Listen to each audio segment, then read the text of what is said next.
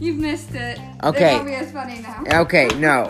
So What when did she? when you were younger, What did she? so you used to babysit these kids that we know, and they refer to their private parts As, as their teapot. as their.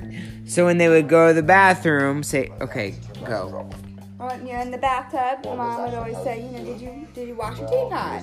Well, little one starts preschool or kindergarten or whatever, and the teacher's talking about herself, and she says that she collects teapots. Oh.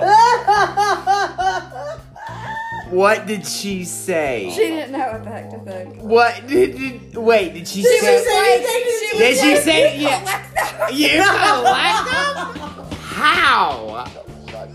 Wait. You must be like.